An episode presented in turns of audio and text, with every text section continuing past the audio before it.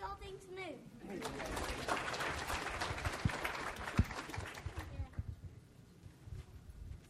God makes all things new.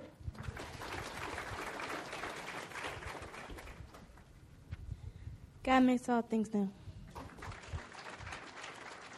Come up, Cameron. God makes all things new.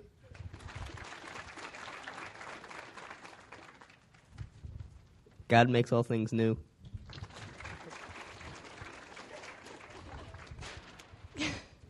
God makes all things new. God makes all things new. Would the uh, elders and if any of the, the families or parents of these kids, sorry, kids, you got to come back up here. I'm sorry. I forgot to tell you, you got to stay up here. Come on back up here. And the parents, if you'd like to come up here with them, uh, the elders are going to pray a blessing over, uh, over these kids. Uh, and their families, and as well, uh, along with all of these kids entering a new phase of life, um, Gene and Robin's new grandson is here today, and we're going to bless him as well because that is definitely a new phase of life, life for them and for their family. So uh, uh, he is going to come up here with his new grandson, and he will be blessed along with uh, all of these kids and their families as well.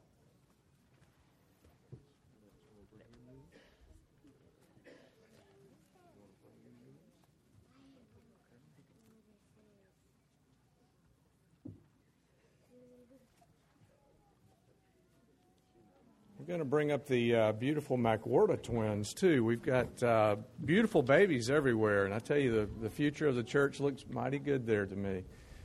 This today is a, a good opportunity to remind us of a variety of things. Not only that, you know, everything can be new today uh, with the Lord, and it doesn't matter what your walk has been, but uh, God can make everything new. The other thing it reminded me of is how many different ways there are to worship the Lord. And um, God uh, likes us to worship Him every way we can, and our daily life certainly is part of that. But uh, as we, we do go to God in prayer, we certainly want to be remembering these kids as they go to the next step in life. And this prayer, though, is for all of us because tomorrow is a new day. It is our choice to make the direction, uh, the God, God's direction, not our direction, but to make it His. It is our choice, and we have that choice. And uh, as we go to the Lord in prayer, I hope you will be praying for these children daily to uh, fulfill what the Lord's work is. And as you pray that prayer, uh, help us all to pray that for ourselves as well. But uh, let's go to God in prayer. Father God, we, we thank you so much for what is represented uh, today on this stage, the families of these children and the children themselves.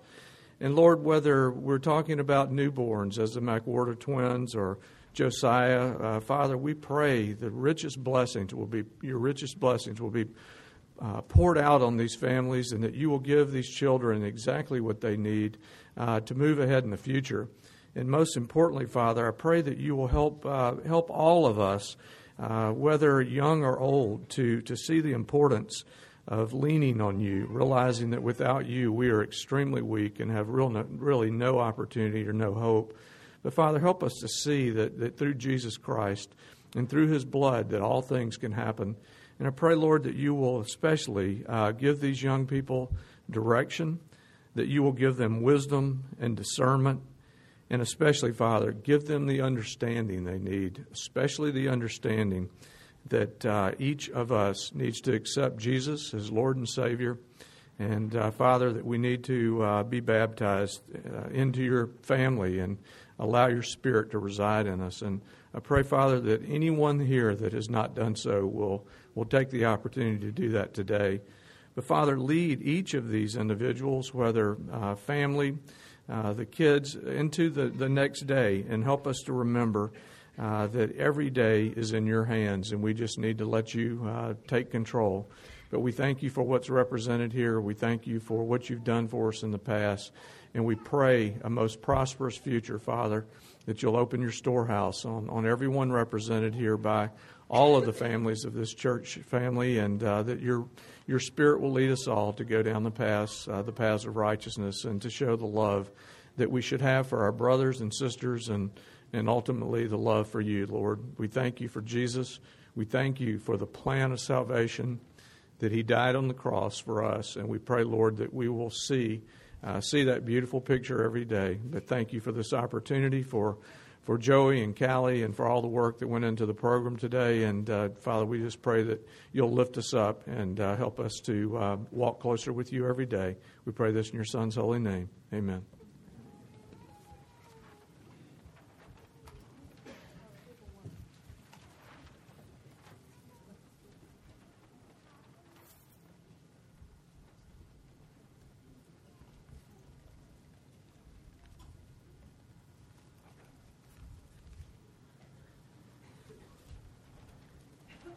You know, whenever we uh, come together, we always uh, like to take a moment to, to have an invitation uh, for people. You never know what's going on in people's lives.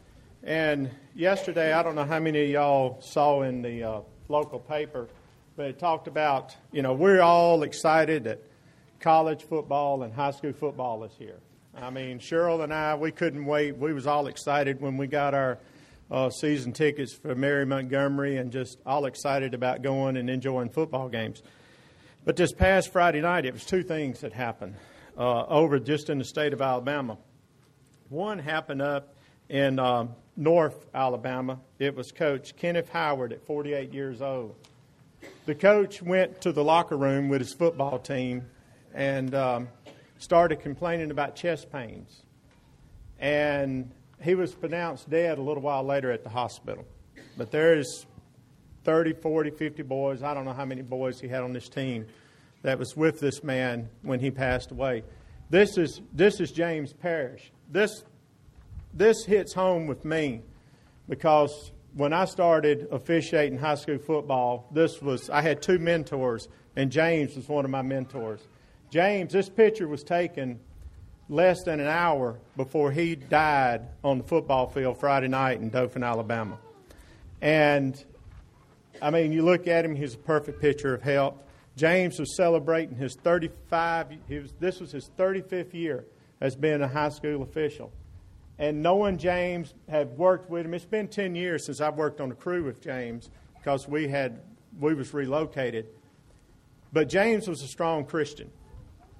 And uh, and there was probably four to 5,000 people at this particular ball game.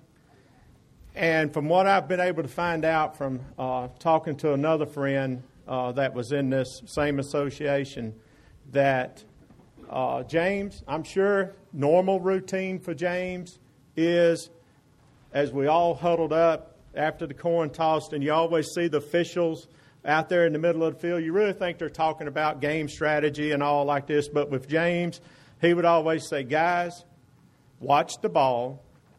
If you've got a crazy call, you better know the signal. And then he'll say, remember, guys, we're going out to eat after the ball game. Have a great game. And you break and you go. What I was told was that Dothan High School just scored a touchdown, and there was a personal foul during sometime during the play. I'm sure James walked up to his linesman that threw the flag and says, Jackie, what you got? James, I got a personal foul against, I don't know which team it was against. So they said that James turns around towards the press box, and when he went to do his hand like this for the personal foul, he collapsed dead on the field. What this, what this is all about is Folks, we do not know when our time is up. It, we can be young. I mean, we've got a 48 year old James, I think, was around 65. We never know. None of us have any assurances whatsoever that we're going to be here this afternoon. We're going to be here tomorrow. I was telling um, Joey earlier this morning, we was talking about it a few minutes. I said, you know, I said, I, I'm sure that out of four or 5,000 people, there's probably uh, he that death Friday night on that football field probably impacted somebody that's been thinking, you know, I've got problems in my life. I've been wanting to get straight with God, um, but I'm just not going to do it this Sunday. I'm going to wait.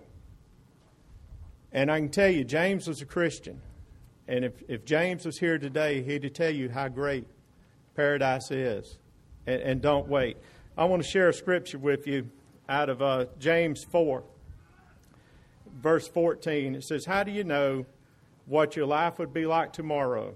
Your life is like a morning fog. It's here for a little while and it's gone. As Will gets ready to sing this song this morning, search your hearts. And, it, you know, it's like Jerry said there is no reason for anybody to leave here today not knowing about your salvation. So if, if you feel the need, if we can pray for you, if you need to be baptized, whatever your need is, please come as we sing. Be born in the Lord. Be born in the Lord. And the end of broken dreams is the open door. Be born in the Lord. Be born in the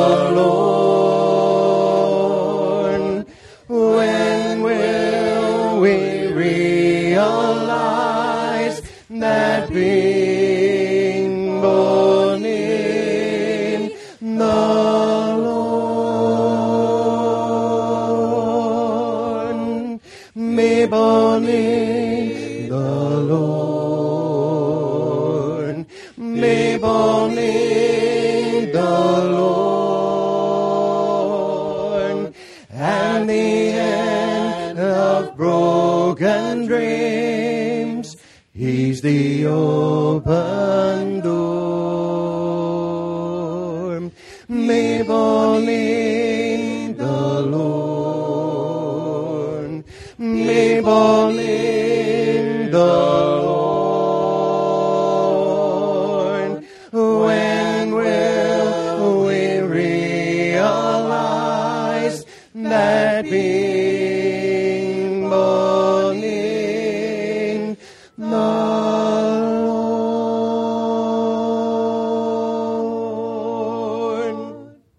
Seated, please.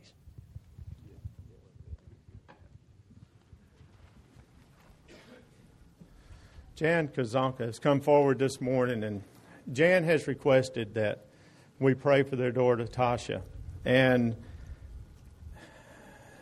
we just we just need to remember this family.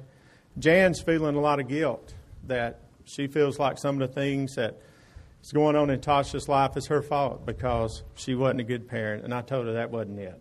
I know she's a good parent because uh, we've been around this family uh, long enough to know that where Jan's heart is. So let's go to God in prayer.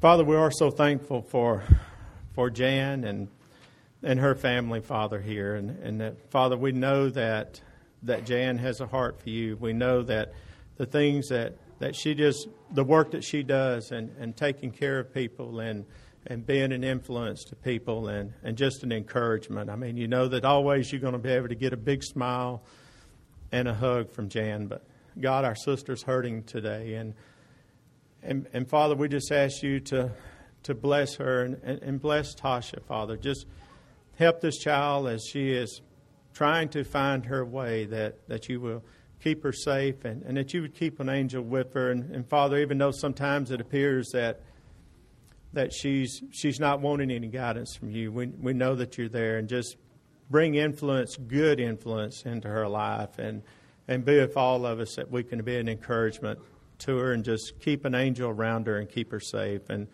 and Father, just give Jan and her husband the strength they need to to to as they raise their children to to be patient and to feel your love. And and Father, we know that all things come from you and just please give Jan an extra measure to know that she is a good mom and that uh, sometimes we live in a world of sin and, and things happen, but we know God, that good, and, and we know that Tasha will be back uh, with us and worshiping, and, and we know her heart, Father, and just keep it tender. In Jesus' name, amen.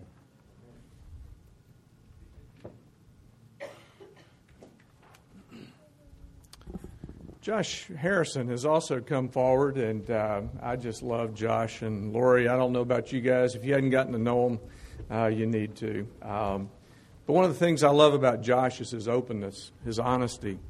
And uh, Josh, Josh would like to be baptized today. And, and the thing I wanted to tell you is, is Josh is, um, is doing something I think that takes a lot of courage.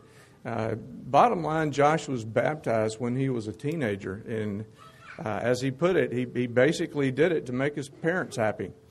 And what I think so important about that statement is that we want to make sure our hearts are right, that we are in line with God's will, and there's no, no, nothing more important, and that's it. And uh, what I'd like to do this morning is to not only uh, take Josh's confession of his belief in the Lord, but uh, to baptize Josh so that there is no doubt what Calvin said a few minutes ago, there is no reason to leave here today without knowing that you are saved eternally. So, with that said, Josh, if you'd stand. Josh, do you believe that Jesus Christ is the Son of God?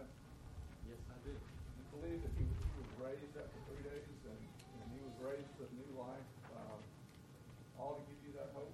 Yes, I do.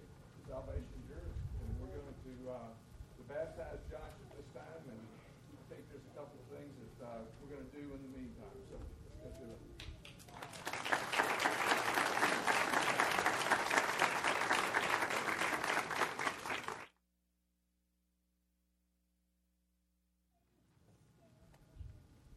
Um, if I could get the other shepherds remaining to come up, we're, um, I think we've got our, uh, our other new Christians, and uh, we have the Bibles for them. We're going to call your name one at a time, and if you would, um, when you call your name, come up. We're going to give it to you, and then also we'd like you to stay up for a minute and uh, say a short prayer for you.